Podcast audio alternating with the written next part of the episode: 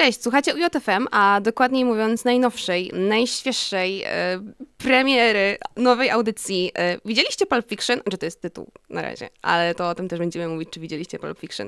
Przy mikrofonie Kasia Rybak i Stasiek Wieczorek. Będziemy generalnie rozmawiać o filmach, o tym, jak my widzimy filmy, jak je czujemy, jak wy je czujecie, tak samo jak nasi eksperci, którzy już pewnie niedługo się u nas pojawią, czują filmy.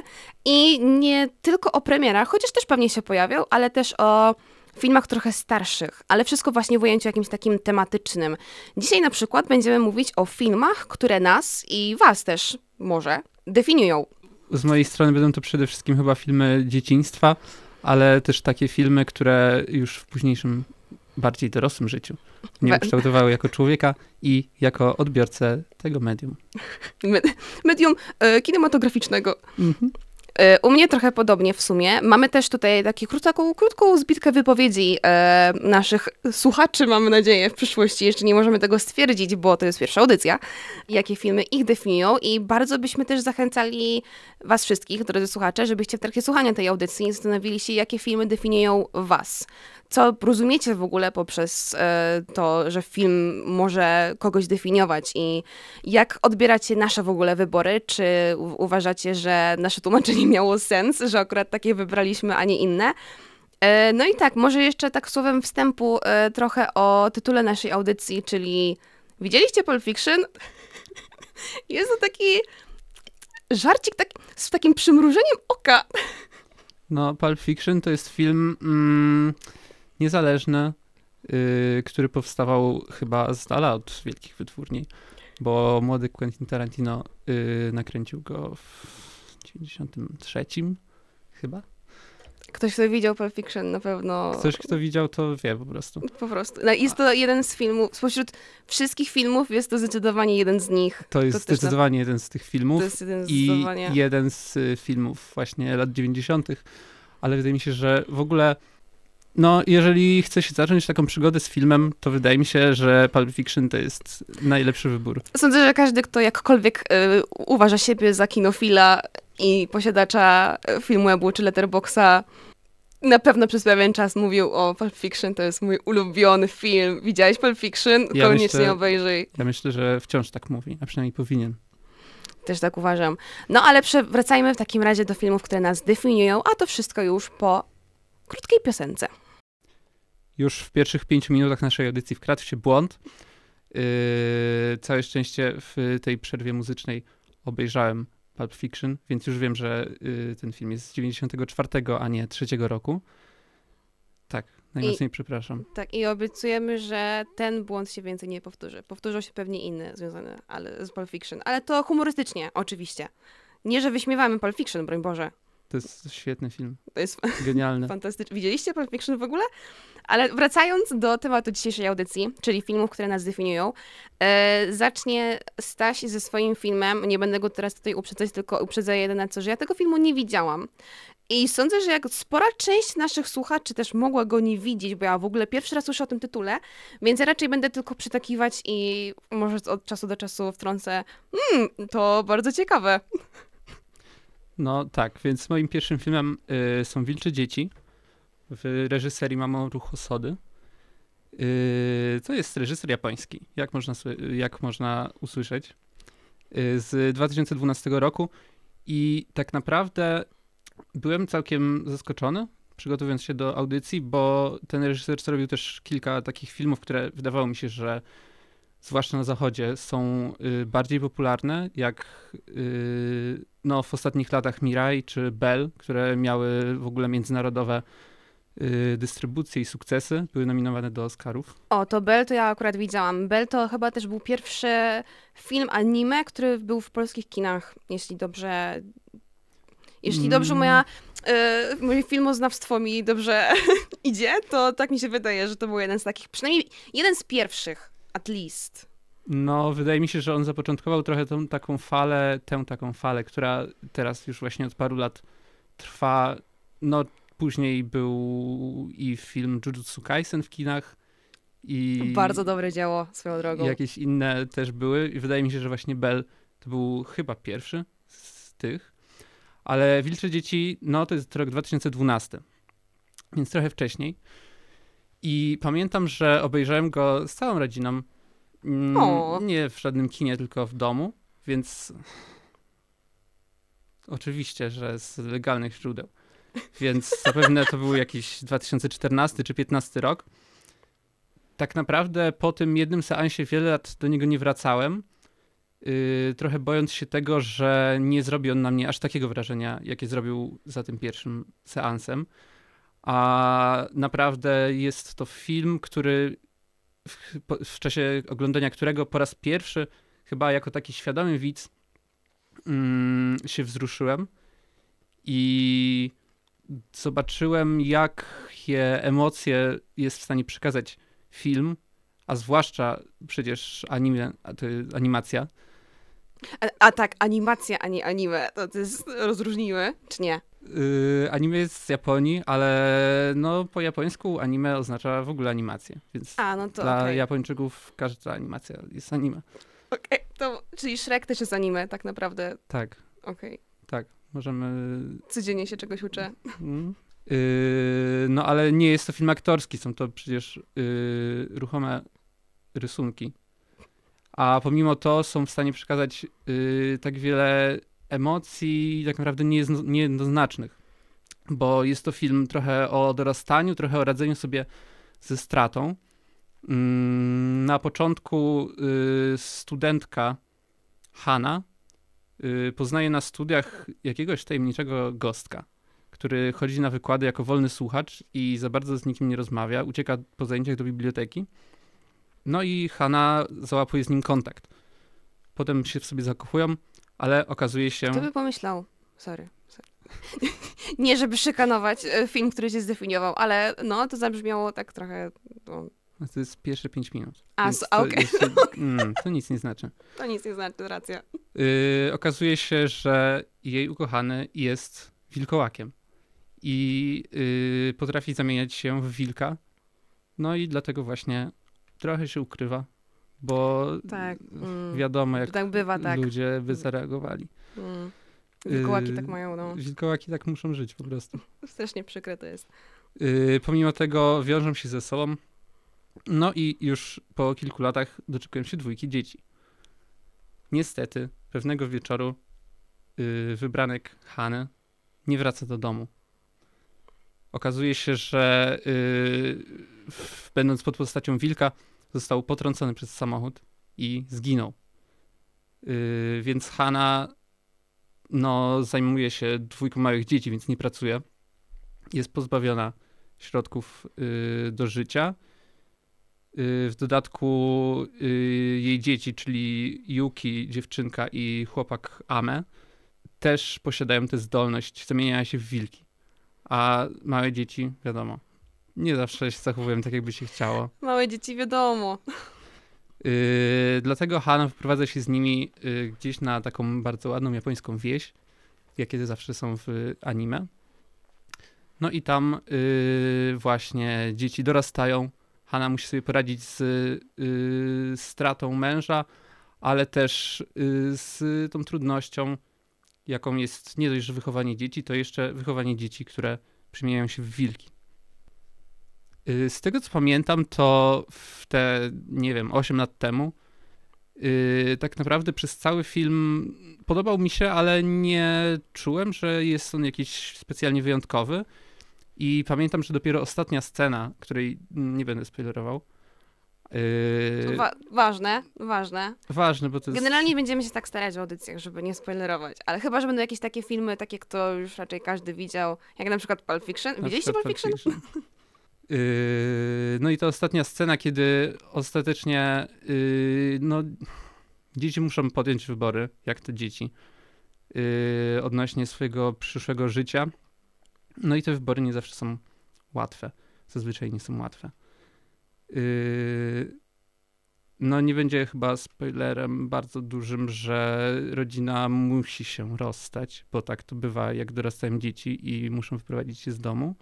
I drogi, jakie przechodzą yy, ci wszyscy trzej bohaterowie, są.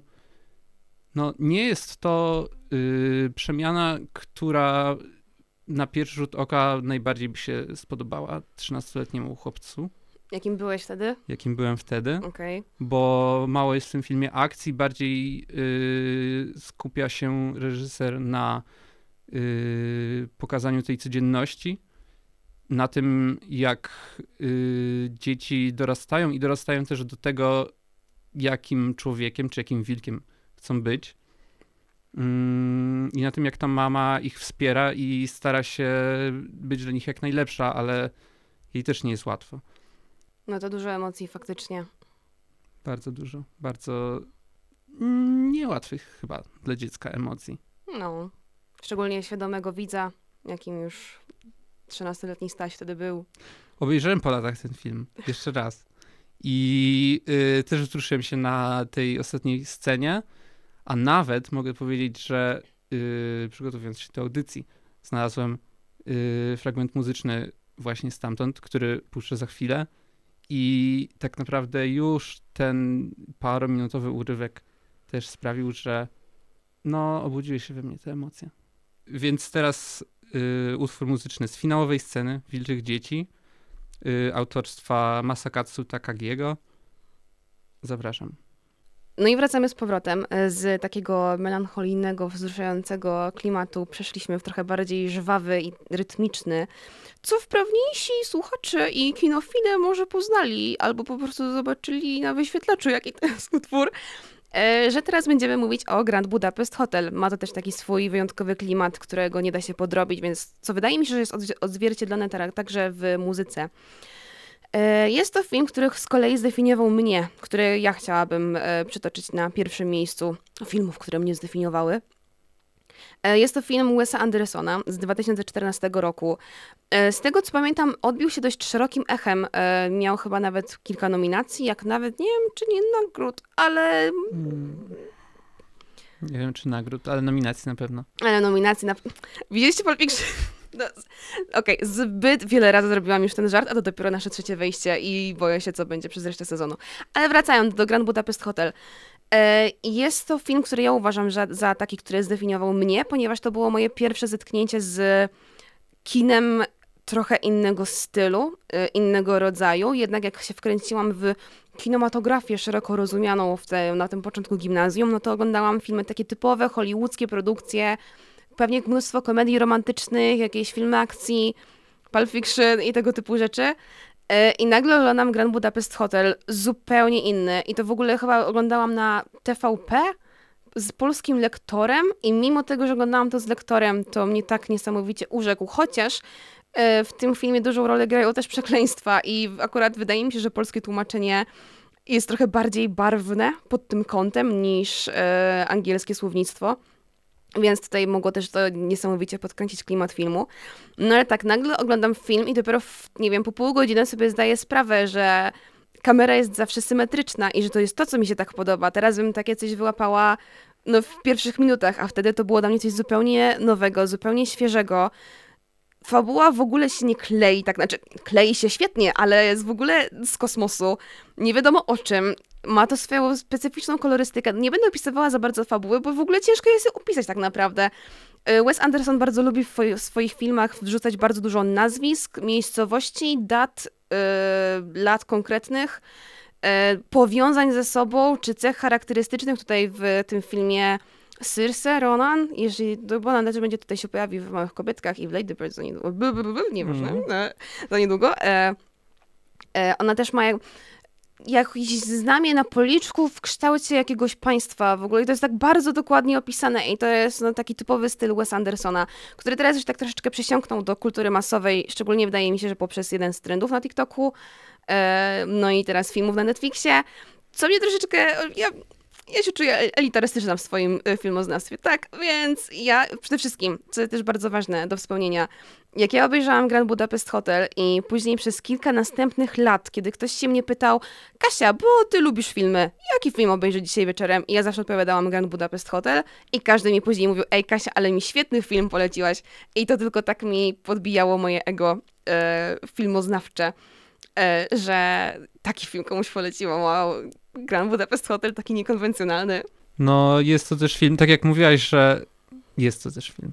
Jest to film. Ale y, mówiłaś o tej fabule, która jest strasznie chaotyczna i się nie klei, ale pomimo to wydaje mi się, że właśnie te. No nie jest to najwcześniejszy film Wes Andersona, bo są też y, wcześniejsze. Są wcześniejsze, które też muszę obejrzeć, tak aż wstyd się przyznać. Ale Fantastyczny Pan Lis, tak się na, dokładnie nazywa, to jest Tak. też y, s, y, animacja pokładkowa, jeśli się Tak. dobrze orientuję. Też muszę to koniecznie obejrzeć. Ale właśnie te no, starsze filmy Andersona, mam wrażenie, że jeśli chodzi o tą fabułę, były o wiele lepsze i bardziej angażujące niż te, które robi teraz. Czy to Mogę ci podpowiedzieć. Kurier francuski z Liberty, coś E, tam, tak, Evening Sun. Tak, w kurier francuski z Liberty Kansas Evening Sun miałam ten y, plakat na ścianie, więc Mm. pamiętam. Bardzo już- lubię ten tytuł. Ja już nienawidzę tego plakatu, bo przez to, że mi wisiał na ścianie i widziałam go z łóżka, to musiałam na niego zawsze popatrzeć, musiałam zawsze przeczytać ten tytuł. I już, już mam dosyć. Ale zgadzam się, nie oglądałam wcześniejszych filmów, ale faktycznie Kurier Francuski, czy teraz y, y, na razie obejrzałam tylko dwa shorty na Netflixie, one bardzo angażują, w sensie właśnie może nie angażują, bo tam jest taki przepych tego wszystkiego, że ciężko się w ogóle skupić i wydaje mi się, że mnóstwo osób po pierwszych minutach się w ogóle wyłącza i ma takie, a i tak nie będę zapamiętywać tych imion, bo i tak tego nie zapamiętam, więc po co? A w Grand Budapest Hotel to jeszcze było na tyle w miarę fajnie wyważone, no i jaka tam jest w ogóle obsada jeszcze, to to w No to w każdym filmie tak naprawdę Andersona. No to też prawda, ale czy w poprzednich, w poprzed Grand Budapest Hotel była aż taka obsada, że tutaj Mm. Ralph Fiennes, e, Edward Norton, Owen Wilson, to nie byle kto. Owen Wilson to nie byle kto. E, I oczywiście Tilda Swinton, ale to ona później też, ona Wes ją chyba lubi. No i ona lubi Wesa. Wydaje mi się, że też, no nie wiem, kto nie lubi Wesa? Kto by nie chciał zagrać w niego w filmie? W sumie prawda, stąd to się, też się pewnie wzięły TikToki. Więc tak, jest to film, który najbardziej odbił, odbił się najszerszym echem w mojej edukacji filmowej. I to chciałabym teraz też e, uświetnić kolejnym utworem z jego ścieżki dźwiękowej. Myślę, że każdy, y, kto urodził się w podobnym czasie co my, y, już w y, pierwszych sekundach tej, tego poprzedniego utworu wie, o jakim filmie będę teraz mówił. Y, jest to chyba, tak mi się wydaje, obok Spirited Away y, najwybitniejszy film y, animowany, jaki powstał w ogóle kiedykolwiek w dziejach, czyli Wally.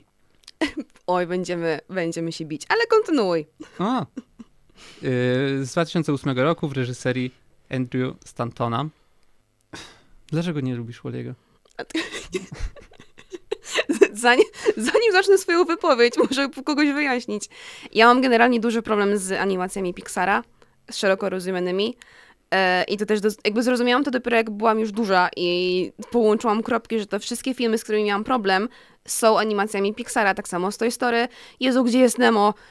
Do tej pory boję się tego rekina takiego wielkiego, który się uśmiechał, jak ta rybka się odwracała taka mała i nawet na samo wspomnienie tej sceny mam ciarki, a Wally mi się nie podobał, bo był strasznie smutny.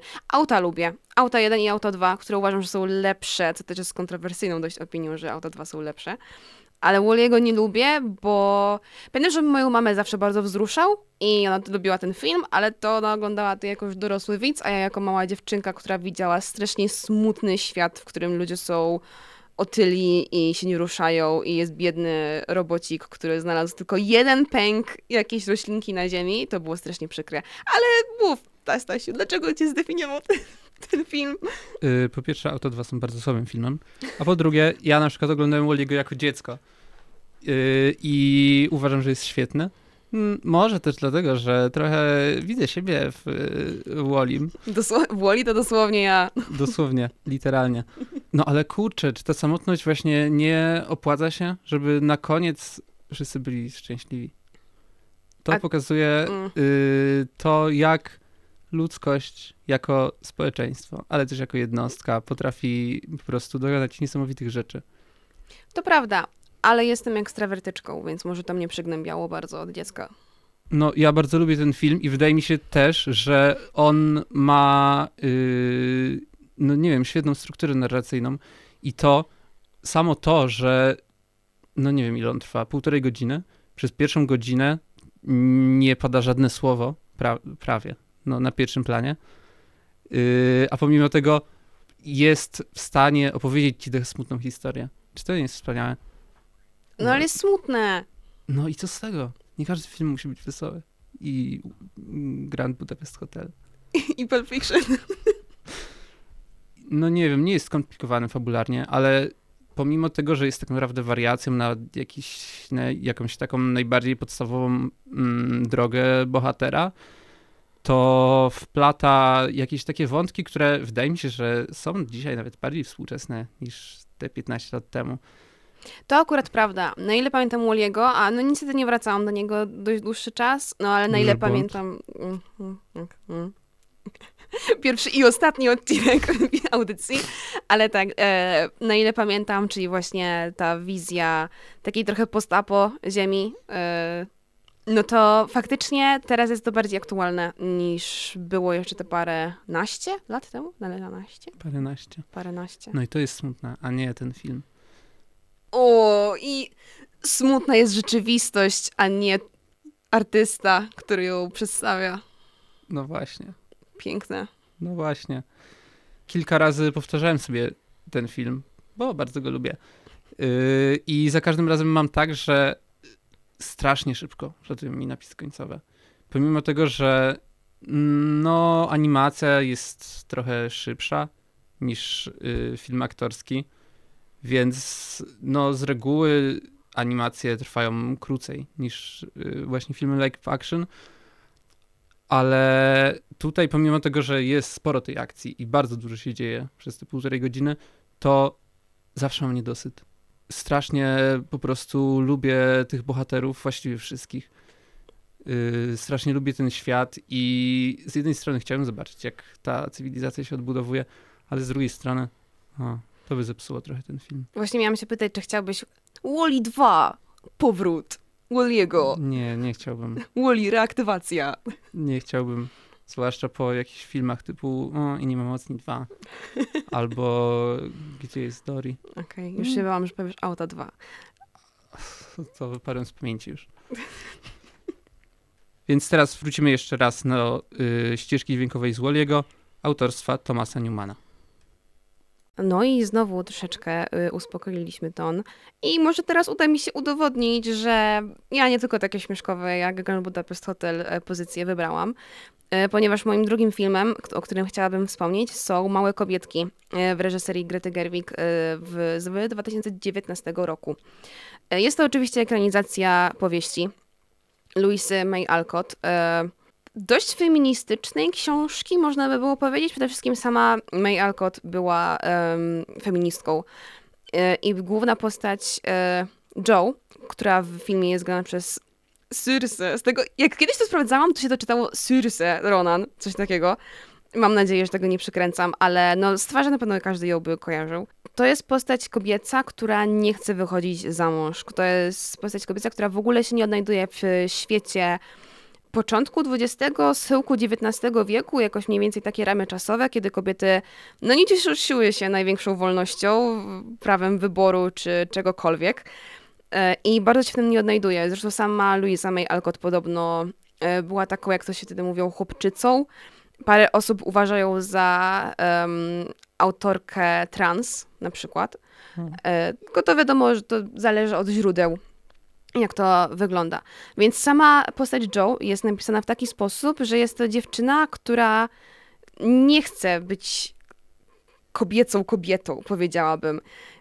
I jakkolwiek to nie zabrzmi przy tym przejściu, to była pierwsza, pierwsza postać e, filmowa, której słowa tak głęboko do mnie trafiły, której przemyślenia czy sposób formułowania myśli tak dobrze rezonował z moimi własnymi e, przeżyciami. Nawet nie chodzi o to, że sama uważam siebie za chłopczycę, czy e, że nie chciałabym być kobiecą kobietą, czy coś w tym stylu, tylko przed chwilą wysłuchaliśmy w ogóle utworu, e, który był w tle podczas rozmowy Joe i Loriego, granego przez Timothy'ego Chalameta, w którym e, Joe odrzuca jego propozycję małżeństwa, które oni się w ogóle przyjaźnili, a ona mu mówi, że ona go nie kocha. Gdyby się na to zgodziła, to by musiała skłamać. Ona nie chce się zamykać w czymś tak ciasnym i ograniczającym jak małżeństwo. I nie przekonuje ją to, że on kocha ją, bo uważa, że to nie jest wystarczający argument i też próbuje wytłumaczyć, że to nie, była, nie byłoby dobre małżeństwo i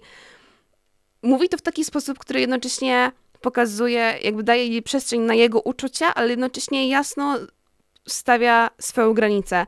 Tak samo później taki krótki monolog, monolog, czy bardziej rozmowa z Marmi, y, graną przez y, Laura Dern, w której mówi, że nie chce tego małżeństwa, nie, nie kocha go, ale strasznie chciałaby być kochana i że czuje się okropnie samotna na świecie. I jedyny sposób dla kobiety w tym przypadku, no to jest małżeństwo, żeby tę samotność w jakiś sposób y, przezwyciężyć. I widzę, jaki jest tym, z tym strasznie źle. I oglądałam ten film parę lat temu, kiedy takie przemyślenia w, w pewien sposób, nie chcę tutaj się jakoś za bardzo odkrywać na antenie, ale bardzo mocno ze mną rezonowały i no, nigdy nie miałam takiego odczucia, że oglądając film pomyślałam o kimś, to dosłownie, literalnie ja. Dosło to jest dosłownie o mnie.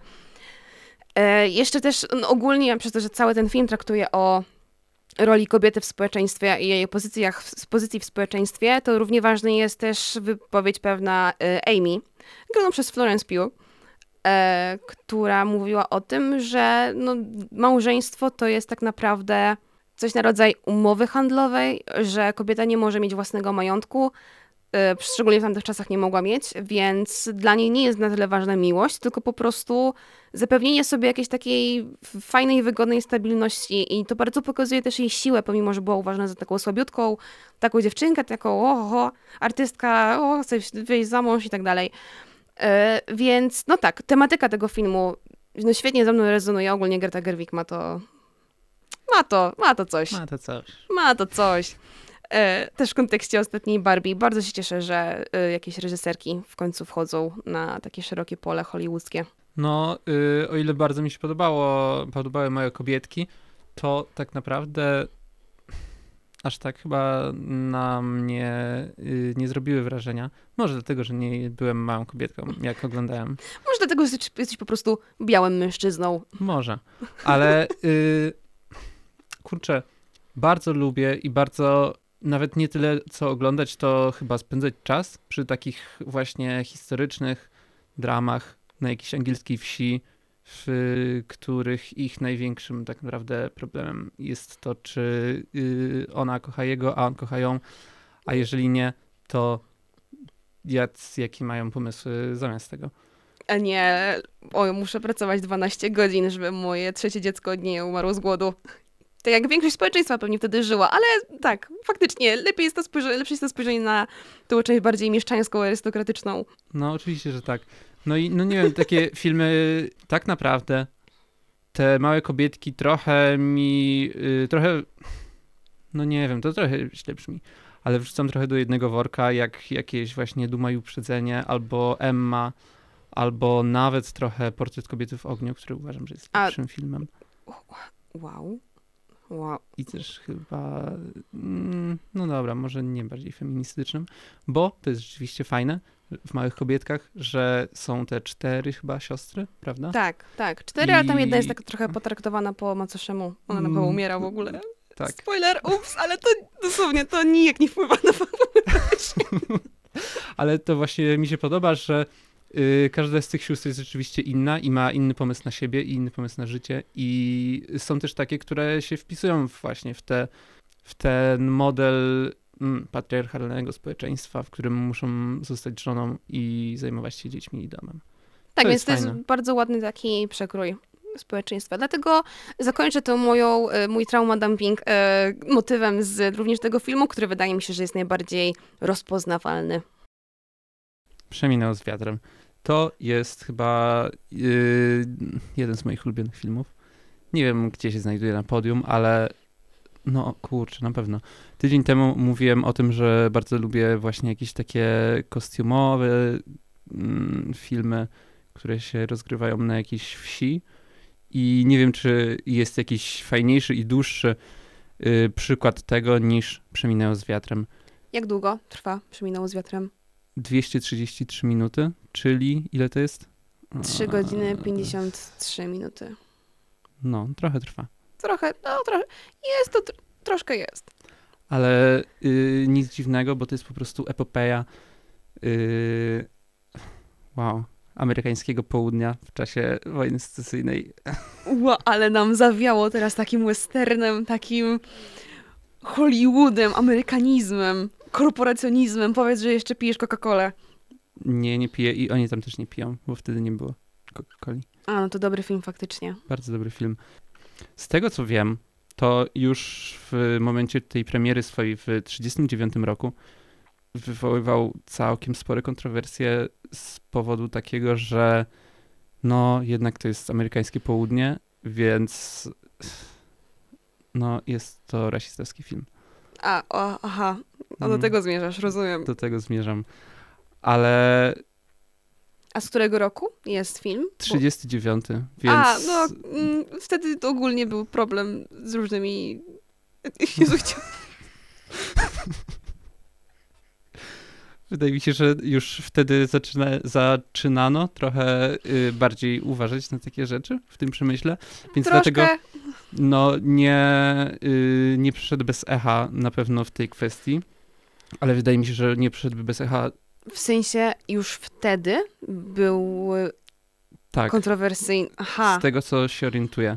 okej, to się trochę boję, bo no wtedy były troszeczkę inne standardy niż współcześnie. Ale jako takie rasistowskie redemption tego filmu, y, można powiedzieć, że Hattie McDa- McDaniel, która grała y, właśnie nianię głównej bohaterki, jako pierwsza czarnoskóra aktorka wygrała wtedy Oscara za postać drugoplanową.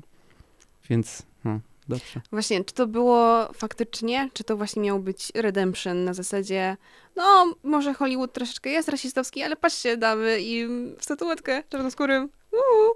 No nie wiem, jak to było od strony Akademii, ale kurczę, to jest pod tym względem trochę dziwny film, bo on tak naprawdę w żadnym stopniu nie adresuje tego, że po której stronie na przykład y, stało południe i y, jaka była sytuacja tych niewolników, bo oni też są tak przedstawieni, że nawet jak gdzieś tam już w tej trzeciej godzinie trzeciej y, godzinie. wracają do swojego mm, dworu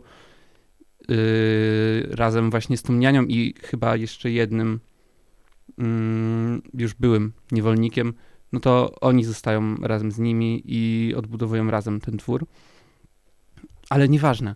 Chciałem powiedzieć o tym, że nawet pomimo tej kontrowersji, wydaje mi się, że i tak odbiłby się ten film bardzo dużym echem, bo chyba przeminęło z wiatrem mm, na podstawie powieści, tak jak zostało już powiedziane w sądzie. Y, To jest chyba jedna z takich powieści, takich, nie wiem, założycielskich powieści amerykańskich, która właśnie opowiada o tej historii y, narodu amerykańskiego. I Czym jest kilometr? I to jest chyba y, taka pozycja bardzo znacząca kulturowo, więc y, ten film był głośny już przed premierą i chyba przez wiele dni i tygodni kina były oblegane, kiedy wszedł do nich. On tak naprawdę przeprowadza nas przez kilka, jak nie kilkanaście lat y, z życia y, Scarlett O'Hary, która była y, córką właściciela ziemskiego gdzieś na południu Stanów i właśnie z powodu tej wojny secesyjnej przechodzi przez bardzo wiele, traci męża chyba więcej niż raz, traci cały swój majątek, rodzinę i tak naprawdę to też jest taka trochę chyba nieświadoma, bo w niektórych momentach to zostaje zaprzepaszczone trochę, ale myślę, że jest to też taki mocno feministyczny film w niektórych momentach, bo właśnie Scarlett O'Hara, grana przez Vivian Leigh, y, jest taką postacią, która tak naprawdę bez względu na to, jak wiele y, ją spotyka i jakie wydarzenia się dzieją naokoło niej, to zawsze udaje się jej podnieść z kolan i y, no jakoś zawalczyć o swoje. Ja nie widziałam niestety. Pamiętam, że były pokazy specjalne w kinie pod baranami. Oczywiście. Jak to kino, kin, kino pod baranami robi kino pod baranami. No oczywiście no, nie ma na co narzekać, to tak teraz ironizuję, ale to jest akurat super, że puszczają takie filmy.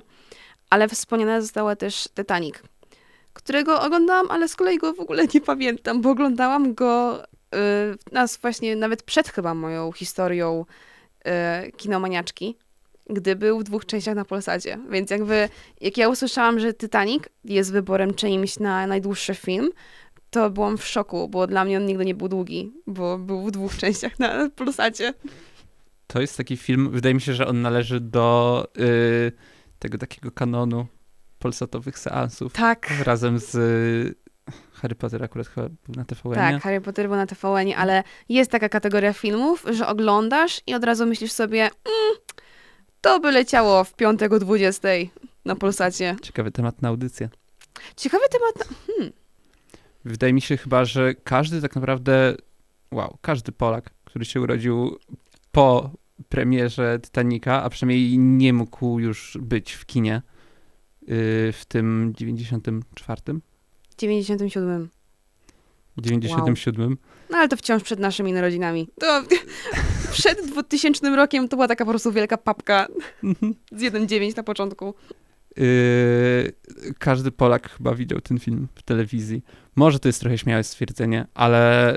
Ale nie z, nie z czapy. Mogło tak być. Też mi się tak wydaje. Ale właśnie przez to, jak on jest długi. Wow, ale to jest długi film.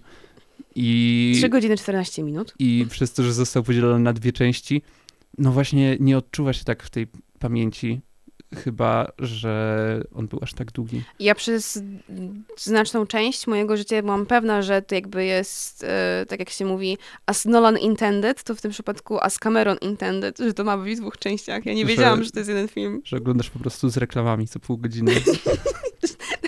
Co? Cameron wstawił reklamę margaryny Kasia? Ale super, on na pewno kocha Polaków. Witamy ponownie e, już w drugiej godzinie audycji Widzieliście Pulp Fiction? Przy mikrofonie Kasia Rybak i Stasiek Wieczorek. E, jak mogliście teraz zauważyć, troszeczkę się wyłamaliśmy z naszego schematu e, wejście, piosenka, piosenka, wejście, piosenka, piosenka, bo była tylko jedna piosenka, a to wszystko dlatego, że z filmu, który ja teraz chcę przedstawić, e, muzyki nie ma, ponieważ jest to krótkometrażówka, sześciominutowa bodajże, jak nie mniej. I jest to film Vincent z 82 roku, więc już trochę sobie ma, e, w reżyserii Tima Bartona. Nie wiem, czy to nie jest w ogóle jego jeden z pierwszych, jak nie pierwszy na Filmwebie film zarejestrowany, że tak powiem. Tak, to jest krótkometrażówka opowiadająca o historii bodajże siedmiolatka, który chce być jak Vincent Price. I jest to sobie siedmiolatek, który ma bardzo takie psychodeliczne wyobrażenia o świecie. Chciałby być szalonym naukowcem, e, kopie o grabatkę kwiatową e, mamy, żeby znaleźć zwłoki swojej żony, mimo że ma 7 lat, bo to wszystko jest w jego wyobraźni. Czyta oczywiście Edgara Alana Poe.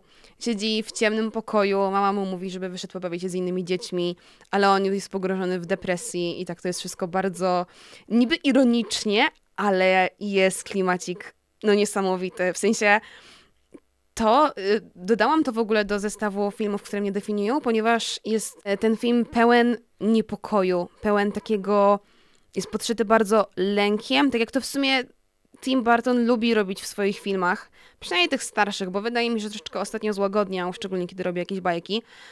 E, I też stał się bardzo popularny, rozpoznawalny. Ale ty, znowu, ja ten film, ja ten film oglądałam zanim był trend na TikToku. Tak, no właśnie ale już tak na całkowicie, całkowicie na poważnie.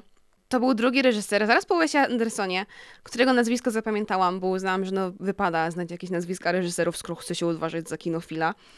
E, I uwielbiałam tą animację. Ja od dziecka, z wyjątkiem e, rekina, który się szeroko szczerzył, ale lubiłam takie... Mm rzeczy budzące lekki niepokój. Zawsze lubiłam jakieś kościotrupy, nietoperze, Halloween. To w ogóle było no, najlepsze święto na świecie, jakie mogło istnieć.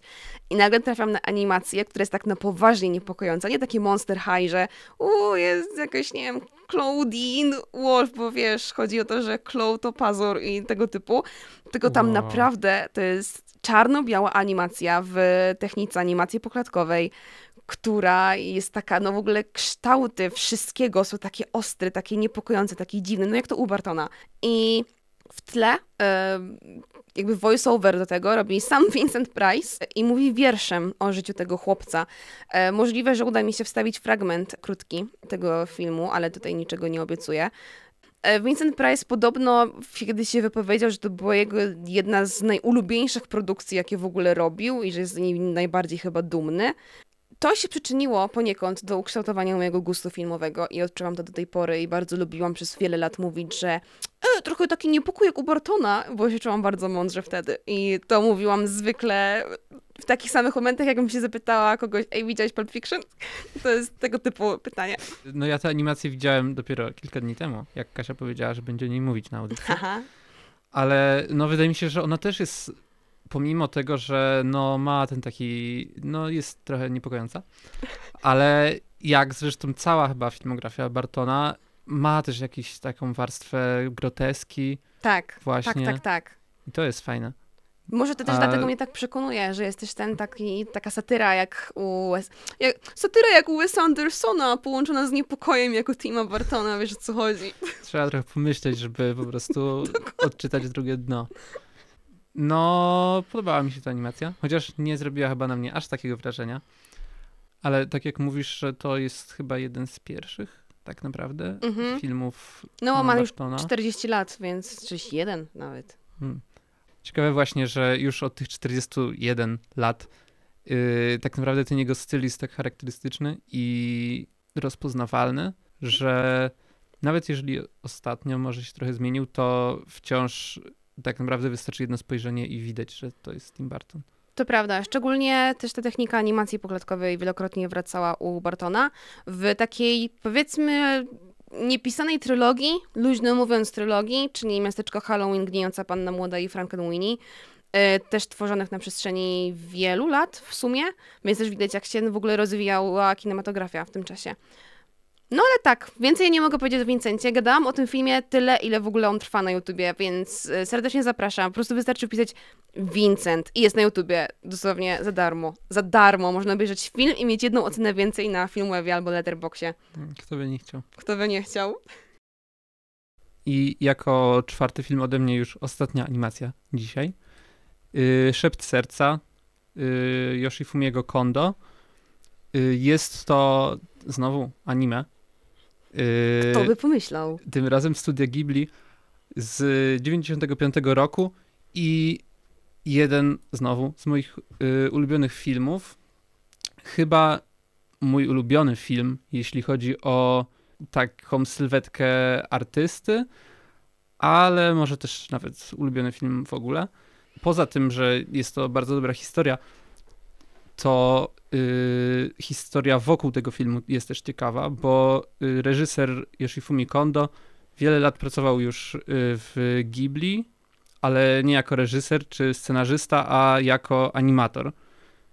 Y, I w końcu po wielu latach dostał swój debiut reżyserski, właśnie Szept Serca, y, który chyba okazał się bardzo dużym hitem, a jeśli nie kasowym, to na pewno dostał bardzo pochlebne opinie. Mi jest ciężko powiedzieć, bo ja przez wiele lat, e, jak widziałam na przykład właśnie jakieś propozycje anime, czy szczególnie tych filmów anime takich starszych, to się czułam w ogóle urażona, że anime naprawdę, ale już dorosłam, już dojrzałam. E, Teraz staram się nadrabiać e, wszystkie filmy ze studia Ghibli i rozumiem, że Szept Serca zalicza się do uniwersum Ghibli. Tak samo jak mój sąsiad Totoro. Zliczę się jak najbardziej i wydaje mi Okej. się, że o, jest to najlepszy film z tego świata.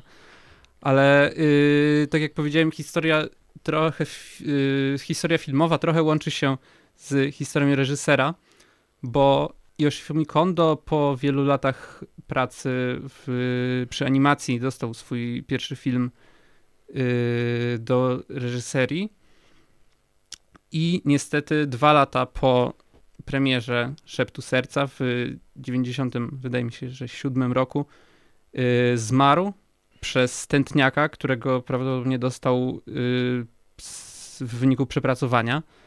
No to też wynika z yy, tej kultury pracy japońskiej, ale też z tego, To trochę straszne. To jest trochę straszne. To jest trochę straszne. I mi to się też kojarzy z tym, jak ogólnie się przepracowuje animatorów w anime. Jest taki dość trope. No, w Japonii chyba jeszcze bardziej niż na zachodzie. Na zachodzie to nie jest anime, tylko animacja, jak już ustaliliśmy wcześniej. To, to był żart oczywiście. Yy, główną bohaterką Szeptu Serca jest Shizuku, która chodzi do chyba gimnazjum i jej marzeniem jest napisać książkę, powieść, ale zdaje sobie sprawę, że no, jest jeszcze w gimnazjum, więc może to nie jest jeszcze najlepszy czas na takie wielkie plany. Yy, ale w wyniku wielu różnych yy, spotkań z ludźmi i z kotami yy, i z Seijim, który potem okazuje się, że jest w niej zakochany i ona też się w nim zakochuje. Yy, dochodzi do wniosku, że może jednak warto spróbować i dać z siebie wszystko przy tej powieści. No, dwójka młodych ludzi, dwójka nastolatków yy, pracuje nad swoimi pasjami, bo Seiji yy, jest lutnikiem, a przynajmniej chciałby nim być film kończy się no trochę cukierkowo, bo yy, oboje osiągają swój cel, chociaż są jeszcze w gimnazjum, więc tak naprawdę przed nimi jeszcze bardzo długa droga. O nie, najgorzej, happy end. Ale, Bez sensu. Ale Shizuku y, kończy swoją powieść, która oczywiście wymaga wielu poprawek, ale już dokonała tego, czego najbardziej się obawiała. Seiji dostał się do szkoły lutniczej i obiecują sobie w ostatniej scenie, że Y, jak dorosną, to ożenią się. I cały ten film razem z tym właśnie happy endem przypomina mi trochę taką przypowieść opowiadaną przez jakiegoś starszego i doświadczonego człowieka, co właśnie mm, świetnie, ale też smutno koresponduje z historią Kondo, który właśnie z tej pasji, yy, no ta pasja go zabiła po prostu. I jest to tragiczne, jest to smutne, ale moim zdaniem jest to też mimo wszystko trochę piękne. O, Wally moment, tak? Mm. Wally moment. Generalnie Wally to do tej pory był chyba jedyna, jedyna postać, która nie była uczniem w, pośród twoich wyborów filmowych. Yy, przemyśl to, Prze, przemyśl to. Będzie jeszcze jeden, gdzie nie będzie uczniów okay. w ogóle. To I... zrobię z tego cliffhanger. Y, jeszcze jedna ciekawostka i jeszcze jeden powód, dlaczego warto obejrzeć Szept Serca, jest taka, że y, z tamtąd pochodzi kadr właśnie uczącej się Shizuku, który potem stał się y, bazą do Lo-Fi Girl, przy której wielu Lo-Fi uczniów... dziewczynka jest stamtąd? Lo-Fi ja... dziewczynka jest stamtąd. Wow, ja nie... So... Odebrało mi mowę. Nawet nie wiem, co mam powiedzieć. No i czy to nie jest świetne, bo ta i muzyka, i te wszystkie zapętlające się animacje, które wielu z nas towarzyszą przy nauce, są tworzone no jakoś tak oddolnie i właśnie z pasji. Wydaje mi się, że jest to y, jeden z najfajniejszych i najbardziej działających, przynajmniej na mnie, takich filmów motywacyjnych, które y, po prostu po obejrzeniu robi się ciepło na serduszku i myślisz sobie, że może ten świat nie jest taki zły i warto się trochę postarać. Piękne. To kurczę, muszę zepsuć takie, takie ładne podsumowanie, bo Szep Serca jest w razie czego na Netflixie, tak jak wiele innych y, filmów studia Ghibli. No, chyba nawet prawie wszystkie. Poza tym najnowszym. Ale żeby nie było tak e, egocentrycznie, e, nudno, i że tylko my mówimy o swoich ulubionych filmach, tak jak w sumie też was prosiłam, słuchacze drodzy, żebyście sobie się zastanowili, jaki film was definiuje, no to mamy też przygotowanych kilka odpowiedzi y, naszych kolegów, jaki film definiuje ich, jaki jest ich ulubiony, z którym najlepiej rezonują. Zapraszamy do posłuchania ich super wypowiedzi. Siemanko, mam na imię Franek, aktualnie studiuję na Giechu Moim głównym zainteresowaniem jest to montaż y, filmów, a jeśli chodzi o mój ulubiony film, jest to Dobry Rok, bo pokazuje czym tak naprawdę mamy się kierować w życiu i czym cieszyć, że te małe aspekty dają nam siłę i zupełnie inne spojrzenie na świat. To jest akurat połączenie Londynu z Francją.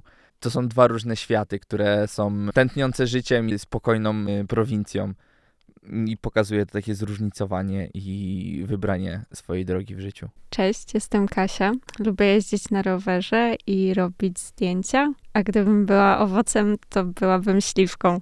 Myślę, że moim ulubionym filmem jest film francuski Amelia, dlatego że bardzo utożsamiam się z tą bohaterką i też myślę, że po prostu on chwyta tak za serce w swojej bardzo prostocie i w tej prostej analizie świata też tej bohaterki i takiej chęci um, pomocy wszystkim, ale jednocześnie takiego trochę zakręcenia, trochę takiego stawania od normalności, ale oczywiście w pozytywny sposób i przez to stworzenie też takiego um, no, urokliwego e, postaci, w sensie klimatu tej postaci, że ona nas tak e, hipnotyzuje i chciałoby się e, być w jej środowisku, dać jej się też w pewien sposób przemienić tą swoją niezwykłą obecnością.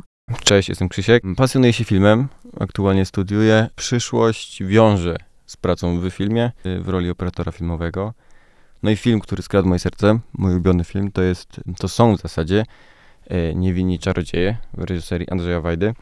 Andrzej Wajda jakoś świetnie zawarł w tym filmie dwie wartości, które są dla mnie ważne, zwłaszcza w kontekście filmów, czyli może przede wszystkim nostalgia i, i wrażliwość. I to wpada w fantastyczny dialog. I mimo, że to, to, to nie jest film, w którym dzieje się dużo akcji, ludzie biegają z pistoletami, albo ktoś, ktoś umiera, to za każdym razem, kiedy go oglądam, on, on mija mi w 15 minut dosłownie. Zawsze, zawsze mm, jestem zaskoczony, kiedy się, kiedy się kończy. I mimo, że faktycznie to, co składa się ten film, to jest tak naprawdę niewiele scen, jedna główna, która trwa bardzo długo, to jakoś fantastycznie to koresponduje z tym, co, co aktualnie czuję i to czułem w zasadzie też 3 lata temu, kiedy go po raz pierwszy obejrzałem.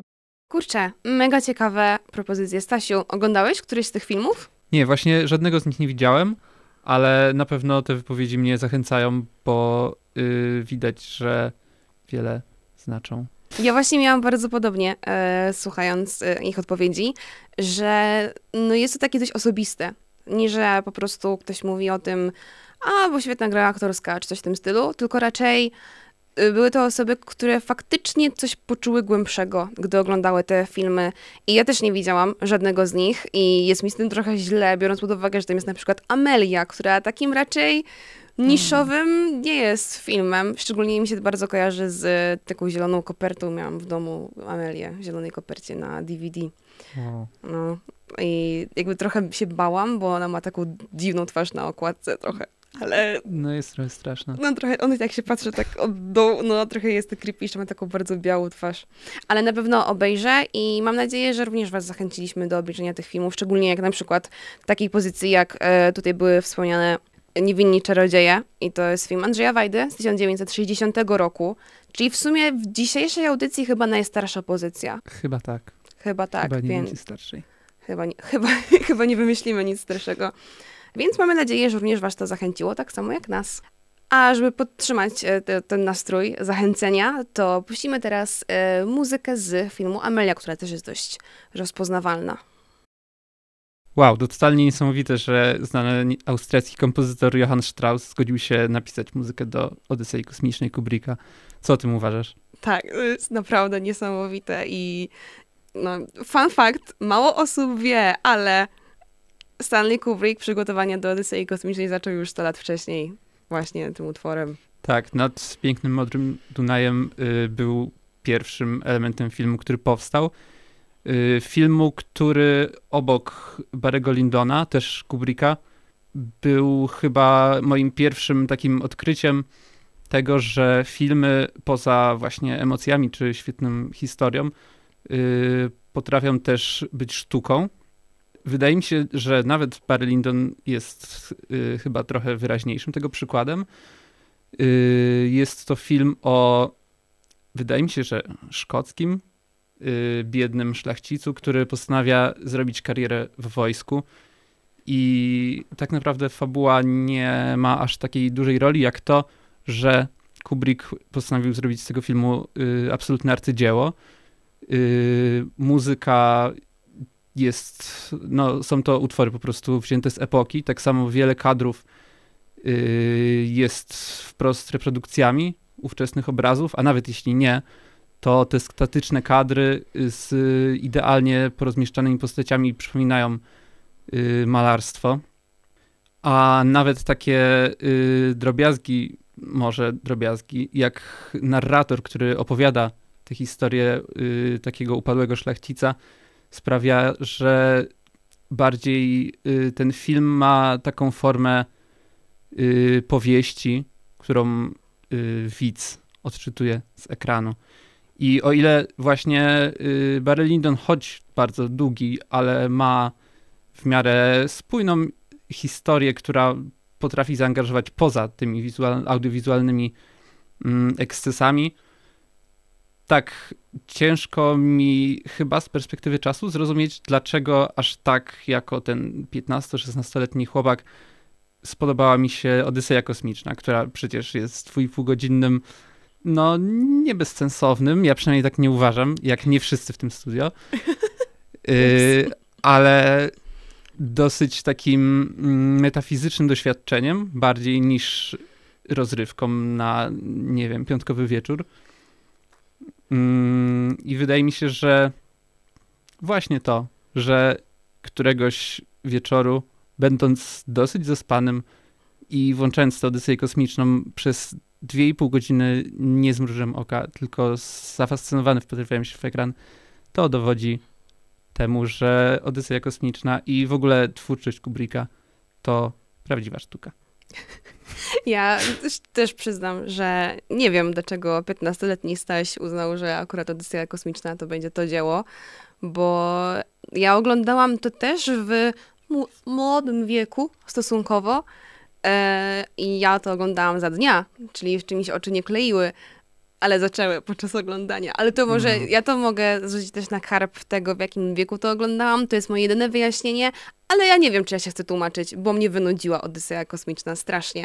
Jednak ja wtedy byłam bardzo mocno na fali wow, Marvel, wiecie o co chodzi, Kapitan Ameryka, to jest prawdziwe kino. I nagle mm. przeskakuje się na Odyseję Kosmiczną z 68? 68. 68 roku, gdzie jest ta nie wiem jak długa sekwencja tych małp, które w ogóle skaczą. O co tam w ogóle chodzi? No Kompletnie. To dzieło. W Barbie tak. Aha. Był to statement. Był to statement z mojej strony. Yy, no ja uważam, że Odyseja Kosmiczna to jest nie wiem, nie, nie chcę się nie chcę mówić takich wielkich słów, ale jeden z najlepszych filmów w historii. Obok Barry'ego Lindona, którego muzykę y, skomponowano nie do filmu, tylko y, przez Georga Friedricha Händla 200 chyba lat wcześniej.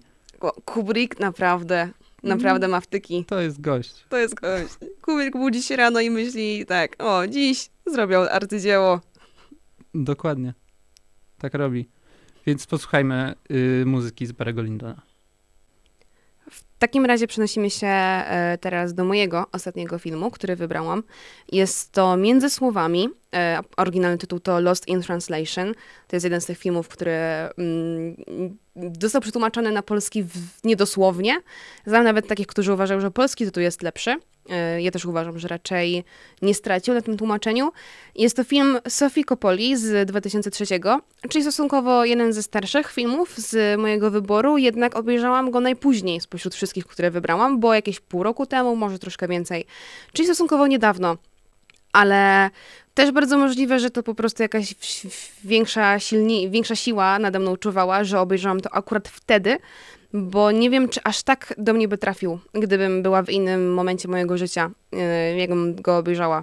I trafił do mnie najbardziej e, w sposób pokazania postaci, e, ich charakteru, tego jak się czują, jak, im, jak działa ich mental i jak, jak mają psychę i jak to się dobrze dopełnia między nimi ponieważ w pewien sposób się utożsamiałam z nimi, tylko taki na taki właśnie, taki mój własny sposób, bo no, nie wyjechałam nagle do Japonii i nie spędzałam tam samotnie całych dni.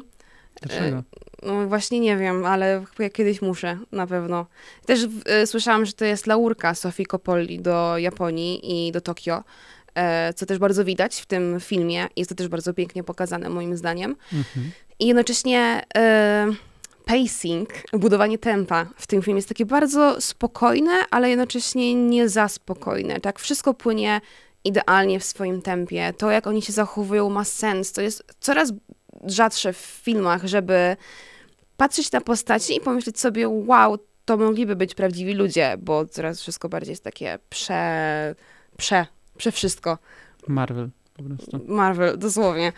E, dlatego to mi się bardzo spodobało, no i też to, jak właśnie przeżywają te emocje. Już nie chcę robić drugiego trauma dumpingu, jak po e, Małych Kobietkach, e, ale tak, no i ktokolwiek widział między słowami, a kto nie widział, to bardzo gorąco zachęcam, żeby to obejrzeć, bo jest to no przekochany, przemiły film ze naprawdę świetną historią. Nie powiem, czy happy endem, czy nie, chociaż to też jest kwestia sporna. Każdy odbiera to inaczej i uważam, że to też jest piękne, że film może być lustrem tego, co my sami czujemy. Mm, I to też jest jak w życiu, bo w życiu nie ma jednoznacznych happy endów. No, kurczę, niesamowity film. Niesamowity jest to film.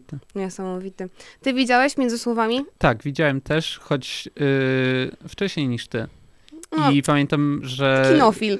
yy, za pierwszym razem aż tak do mnie nie trafił, chociaż rzeczywiście no, widziałem, że ci bohaterowie bardzo są tacy przyziemni może i realistyczni, te ich problemy nie są jakieś takie bardzo typowo filmowe, a nawet w taki sposób przedstawione, tylko raczej oni to przeżywają w sobie. No, za pierwszym razem aż tak do mnie nie trafił, choć oglądałem go też jakieś pół roku temu. I chyba wtedy dopiero zauważyłem, że te wszystkie zależności też między na przykład, yy, no nie tylko główną dwójką, ale też y, między nimi a miastem, albo tymi różnymi bohaterami, których spotykają po drodze. I myślę, że jest to faktycznie bardzo unikatowy, może film, bo no rzeczywiście wydaje mi się, że łatwiej i więcej jest takich postaci, z którymi mogą się utożsamiać, mm, no nie wiem, może młodsi widzowie.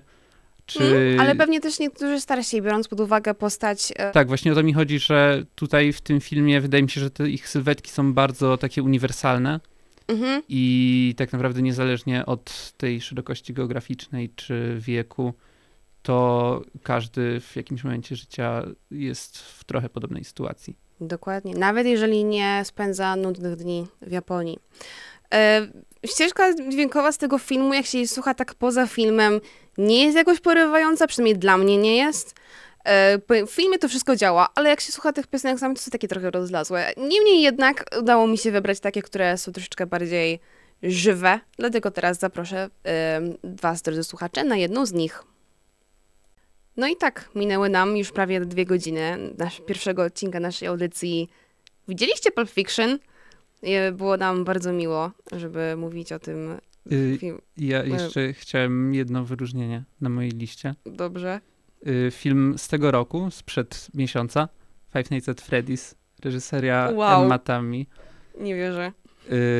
No wydaje mi się, że jest to film, który naprawdę zasługuje na wszystkie laury i który, co zresztą widać po frekwencji w kinach i tym, jak te seanse kinowe w pierwszy weekend wyglądały, że to jest chyba głos pokolenia, tak mi się wydaje. Ja nie byłam. Generalnie wracając A. do zakończenia audycji, ale no będę się musiała przejść, bo to może być faktycznie ikoniczny film. Ale film.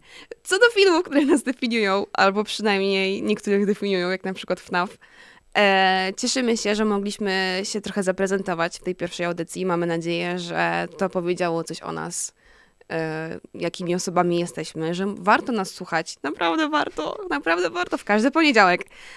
E, Będzie można nas też słuchać w podcaście, więc nie martwcie się, jeżeli w poniedziałki o 13 nie będziecie mieli takiej możliwości. Mm, Dostępny na Spotify, ale to będziemy o tym informować, kiedy już faktycznie z tym dokładnie ruszymy. No i co? Co byś chciał powiedzieć coś na zakończenie? Mm, Na zakończenie chciałbym zaprosić na ostatnią, ostatni utwór w dzisiejszej audycji, który y, jest ścieżką dźwiękową z filmu A Five jakiego? Nights at Freddy's. Super! No to w takim razie zapraszamy i bardzo dziękujemy, że byliście z nami. Do usłyszenia. Kasia Rybak, I Stanisław Wieczorek.